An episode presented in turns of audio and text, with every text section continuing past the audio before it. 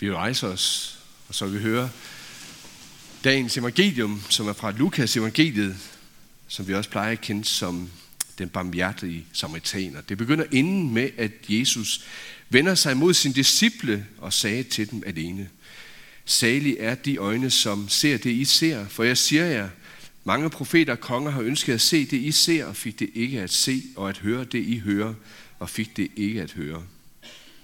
Der rejste en lovkyndig sig, og ville sætte Jesus på prøve og spurgte ham: Mester, hvad skal jeg gøre for at arve evigt liv? Han sagde til ham: Hvad står der i loven? Hvad læser du der? Manden svarede: Du skal elske Herren din Gud af hele dit hjerte, og hele din sjæl, og hele din styrke, og hele dit sind, og din næste som dig selv. Jesus sagde: Du har svaret rigtigt. Gør det, så skal du leve. Men han ville retfærdiggøre sig og spurgte Jesus: Hvem er så min næste? Jesus svarede og sagde: En mand var på vej fra Jerusalem ned til Jericho og faldt i hænderne på røvere. De trak tøjet af ham og slog ham, så gik de og lod ham ligge halvdød. Tilfældigvis kom en præst den samme vej. Han så manden, men gik forbi. Det samme gjorde en levit, der kom til stedet. Også han så ham og gik forbi. Men en samaritaner, som var på rejse, kom hen til ham og fik medynk med ham, da han så ham. Han gik hen og hældte olie og vin i hans sår og forbandt dem, løftede ham op på sit ridedyr og bragte ham til et herberg og sørgede for ham.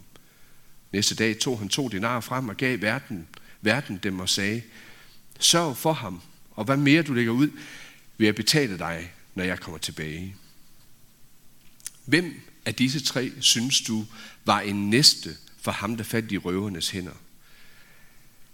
Den lovkyndige svarede: Ham, som viste ham barmhjertighed. Og Jesus sagde: Gå du hen og gør lige så.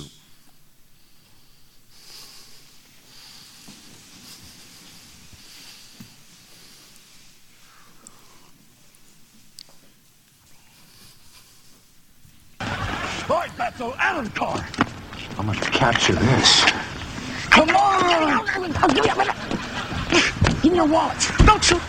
Well, there goes the money for the lipo. See, the great thing about robbing a fat guy is it's an easy getaway, you know? They can't really chase you. It's actually doing him a favor. It's less money for him to buy food. Get your wallet! Come on! Come on, come on! That's a shame. All right, I'm going to call NBC. Officer! He's stealing my car! Officer, I was carjacked. I was held up at gunpoint. He took my wallet, everything. Okay, thanks anyway.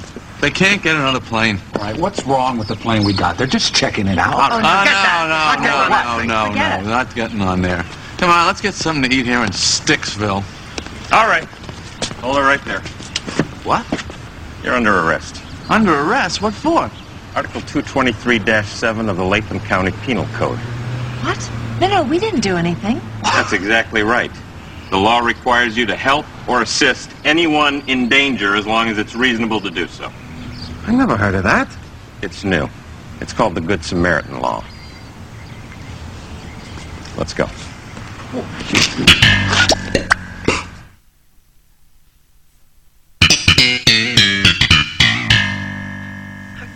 Samaritan law? Are they crazy? Why would we want to help somebody? I know. That's what nuns and Red Cross workers are for. Well, the Samaritans were an ancient tribe. Very helpful to people. I Sticksville, der er det strafbart at agere ligegyldigt over for sin næste, også selvom man er kommet i en situation, hvor man ikke ønsker at være der. Det er der en lov for. Det får vennerne her i Seinfeld at opleve. Man kan måske sige det så kort, at deres forsvar, det blev egentlig deres anklage.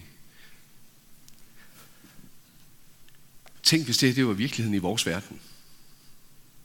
Jeg ved ikke, hvor travlt byretten vil få her i Aarhus, eller politiet. Jesu lignelse om den barmhjertige samaritaner, den er blevet for, hvordan vi skal behandle vores næste. Hvordan vi skal møde andre i kærlighed. Og det er godt. For den her samaritaner må stå for os som et godt eksempel på, hvad det er, vi skal gøre. Og de øvrige to personer, der blev nævnt, må faktisk også stå for som dårlige eksempler for, hvad vi ikke skal gøre. Hvordan vi ikke skal handle. Barmhjertighed, det er at vise kærlighed i praksis. Det er at have medlidenhed. Det er at have, som vi har allerede hørt det ord nogle gange i dag, det er at have medynk for en anden. Ikke på sådan en nedværdigende måde, som handler om at sætte sig selv frem, men fordi der bliver født en inderlig smerte, en inderlig nød for et andet menneske i ens hjerte, som man ønsker at handle på. I Gamle Testamente, der bliver følelser og mange andre ting sådan placeret rundt i kroppen. Måske både for at gøre det meget nærværende, så man kan huske det, og meget sansende. For eksempel smerte. Det sidder i nyrerne. Jeg har ikke selv oplevet at have nyresten, men jeg har sgu fået det fortalt også af min far engang, at det er meget smertefuldt. Så der er måske grund til, at smerten sidder i nyrerne. Ligesom at livet, troen, sidder i hjertet. Og hvor sidder barmhjertigheden så? Den sidder i indvoldene. På hebraisk er der sådan et ord for både barmhjertighed og indvold. Der næsten lyder en, som man ikke er i tvivl om, at det hører hjemme ind i det inderste. Fordi det er herfra, det skal komme og blive født ud i konkret handling. At handle barmhjertigt, det handler om, at ens fokus retter sig mod andre end ens. Forleden der hørte jeg fra et eksempel her fra vores egen by, om det her med at vise barmhjertighed. Han sidder som domsmand nede i Aarhus Byret, og det er vel kun et par uger siden nu, hvor han sad der i en sag, hvor en person var blevet overfaldet af tre unge bøller, så kalder vi dem nogle gange ude i Aarhus Vest, hvor tingene kan ske. Og i forhold til det, der var sket, så var sagen sådan set meget klar. Den her mand, det var gået ud, lad os bare sige, at han var en kristen. Han fik lov til at få det taletid, og også at udlægge sin version af sagen. Og han begyndte med at tilgive de her tre unge. Ikke at han ikke kunne forstå, hvad det var, de havde gjort, og at sagen egentlig ikke handlede om det, men han begyndte meget tydeligt med at tilgive dem, og i overført forstand række en barmhjertig hånd ud imod dem, også i forhold til, hvordan de egentlig skulle behandles. Og så fik han givet, egentlig meget underligt, de næste 3 minutter til også at aflægge sit personlige vidnesbyrd for, hvorfor han egentlig kunne handle sådan, hvad det betød for ham at have Jesus som herre i hans liv, hvordan han selv var blevet mødt med barmhjertighed, og derfor egentlig også handlede på den her måde. Det er ikke så tit, jeg har hørt, at der blev anledning til det, heller ikke i en retssal, som her i Aarhus. Men der fik han lov til over for alle, der sad i lokalet, forsvar, anklager, dommer og også de her 3 lømler, og fortælle om, hvordan han havde mødt barmhjertighed, og hvorfor han handlede i barmhjertighed. Måske har det været for de 3 unge som for andre, måske også som det kan være for os, at det kan være svært for os at indse, at den største udfordring, vi har at skulle dele med her i livet, det er, at vi har brug for Jesus.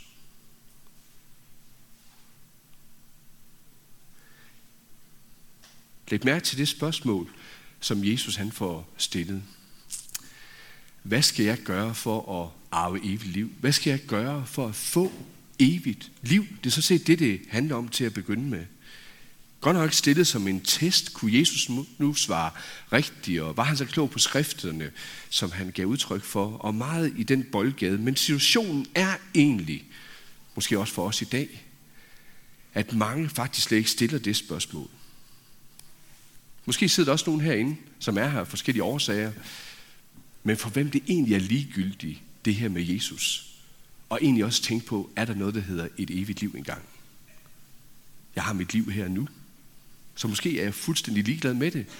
Måske tænker jeg, det er nok ikke helt så vigtigt, og er det ikke også noget med, at Gud han frelser alle, når det kommer til stykket, så det ikke bliver så nærværende for mig? Eller måske sidder du her, fordi du tænker, jeg ved ikke helt, hvordan jeg skal forholde mig. Jeg tror nok på det, men hvad det sådan får af betydning i mit hverdagsliv, er måske ikke så konkret.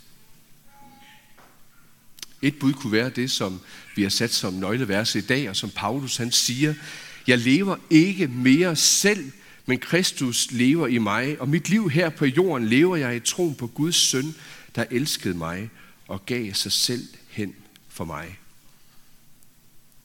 Hvordan kan jeg nå til det syn for mit liv? Hvordan kan jeg leve over for andre med den kærlighed, som Gud han kræver? Og hvad kommer det egentlig mig ved? Gud han er kærlighed, og han vil den, også i praksis. Derfor skal vi elske ham af hele vores hjerte, styrke og sind, med alt hvad vi ejer og har. Vi skal elske vores næste, sådan som det lyder. Og der findes et hav af eksempler på, både i Gamle og Nye Testamente, hvad det betyder. Så der er faktisk ikke nogen smutveje. Der er faktisk ikke nogen kompromiser her. Det er simpelthen hard work. Det er hårdt arbejde. Og lad os bare se det i ansigtet. Det er et besværligt arbejde at være barmhjertig. Det koster tid, penge, koncentreret opmærksomhed. Det kan forpligte en, og det kan gøre en afhængig. Og netop her, sådan kender jeg det, er det, at forsvarsmekanismerne de begynder at melde sig. Kan det her virkelig være rimeligt? Det virker så uoverskueligt. Vi må da tænke bare en lille smule på os selv. Og der er jo også så mange, du må ikke i Bibelen, og du skal, så bare næsten ved at læse det, bliver jeg simpelthen træt, så kan jeg ikke sortere lidt i det, og gøre det tilpas for mig, og gøre det relevant på min måde, så jeg nogenlunde også selv oplever at få et ordentligt liv. Men hovsa, er vi egentlig ikke så havnet der, så vi begynder at ligne dem, der går forbi? Præsten, levitten, de havde sikkert en masse gode argumenter, dengang de gik forbi. For faktisk så kunne de reelt set sagtens i loven, og ikke mindst i den tolkning, man havde i samtiden, stå som dem, der egentlig ikke handlede forkert.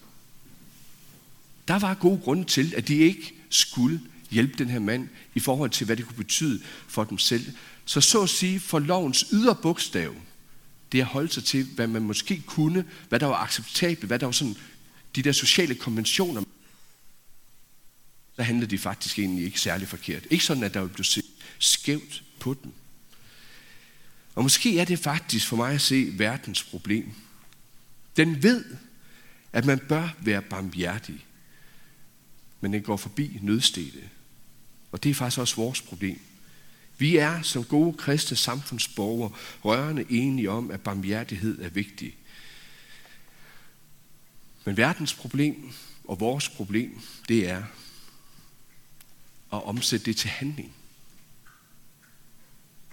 Luther han siger det sådan et sted: for I har alle de ord, talt det og skrevet, og kender dem godt, behøver heller ikke andre, men deri ligger fejlen hos dig og andre, at I ikke også gør derefter, men mener, at det er nok at sige ordene og have dem i hovedet.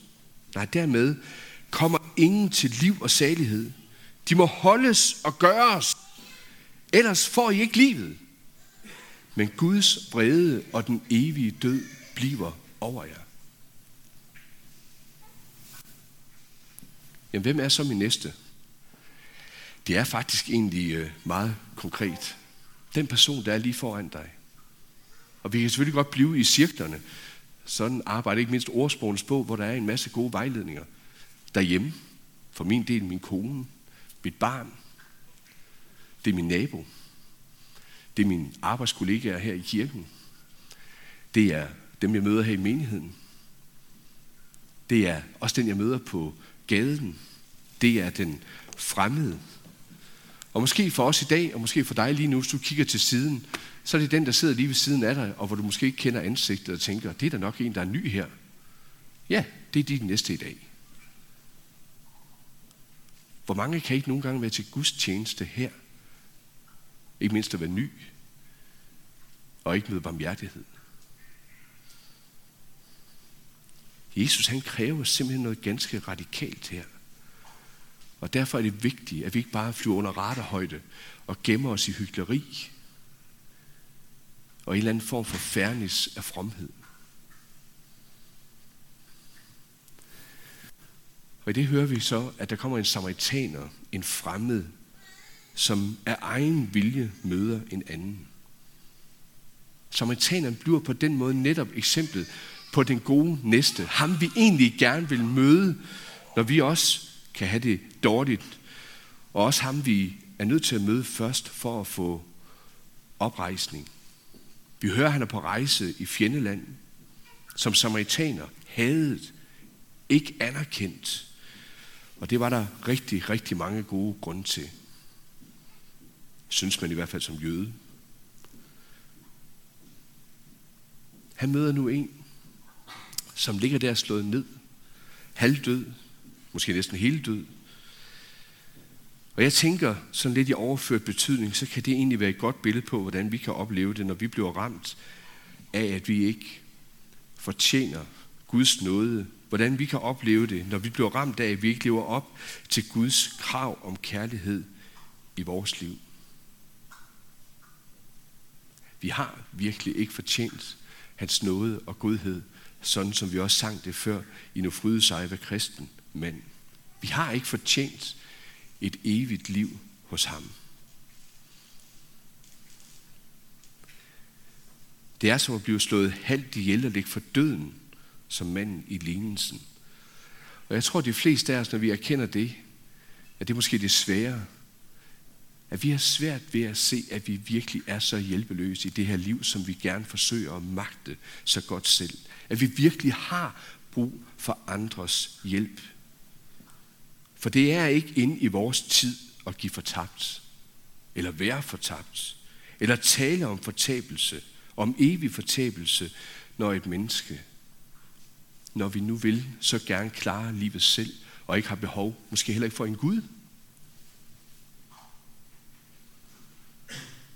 Jeg vil gerne sige til dig i dag, at din og min situation er, at vi har brug for en, som viser medynk for os. En kærlighed, der fødes i hjertet, og som handler på den. En, som vil vise barmhjertighed. En, som vil være en næste for dig og mig, fuldt ud. Det handlingsmønster, som den barmhjertige samaritaner udviser, det er nærmest en afspejling af en tekst, vi kan finde i Det Gamle Testamente. Ezekiel 36. Du kan selv gå hjem og læse sådan cirka midt i kapitlet, som handler om Gud som den gode hyrde, der viser omsorg for sit folk.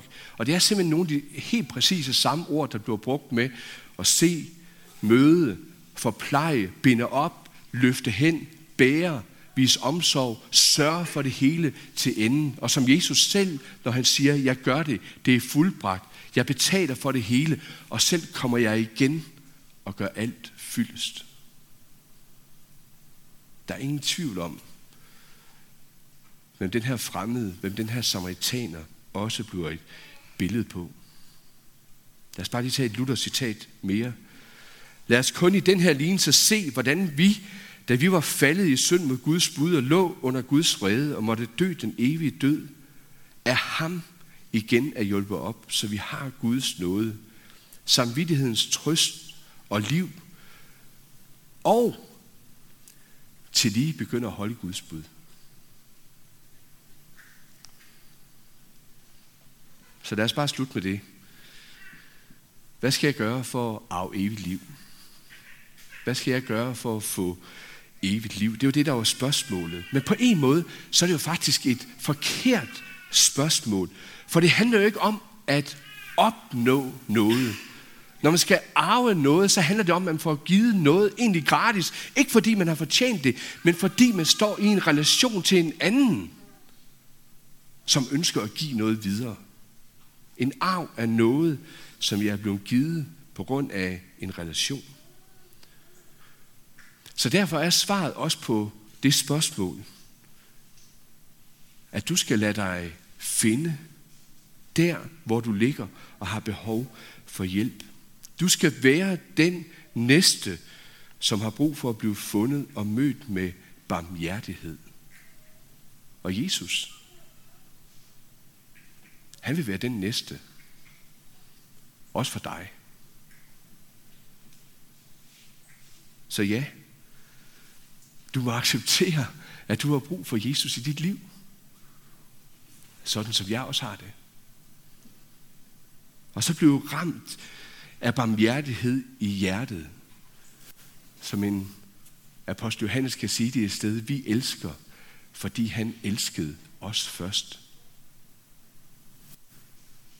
Det betyder, at lige pludselig så handler jeg på den her måde, ikke fordi jeg skal, Men fordi jeg gør det som en tak til Gud for det, jeg er blevet vist med og blevet mødt hos ham. Og så får kristenlivet lige pludselig en meget konkret praksis, at alt hvad jeg gør, det gør jeg i taknemmelighed. Og så kan man godt hurtigt nogle gange blive from og synes, at man skal være skarp på det, som da man kommer her lige og tømmer skraldespanden på den anden side af gaden og ser, at der er en pige, der sætter sig ind og nok skulle til fest, og båndet stikker ud. Det, I ved jo den der, ikke? Man lukker døren, og der hænger en jakke eller noget ud af bildøren, så går man lige over og banker på. Du skal lige tage det ind. Tak. Eller man går ud på toilettet ned og ser, at den sidste har været, der har måske ikke helt gjort rent efter sig, så jeg tager selvfølgelig børsten. Og jeg tænkte på det i morges. Hvor kan man blive selvfed meget hurtigt? Og det er jo det, der er en svær balance. Du skal gøre det, og blive ved. Men lad være med at blive selvfed. Gør det i taknemmelighed. Så hele tiden svinger vi her i. Jeg skal gøre det. Jeg gør det af taknemmelighed. Og når det rammer mig, hvor dygtig jeg er i det her, så må jeg erkende igen, hvor har jeg brug for Jesus. Gå ud og øv dig i den her uge. Næste søndag, den hedder for gammel tid taknemmelighedens søndag. Det tror jeg ikke er et tilfælde. Så hvis du hører føljetongen på det her, så ses vi igen om en uge. Ære være faderen, som har skabt dig. Ære være sønnen, som har forløst dig. Og ære være Helligånden, som gør dette levende hos dig, hos mig, ja hos alle. Amen.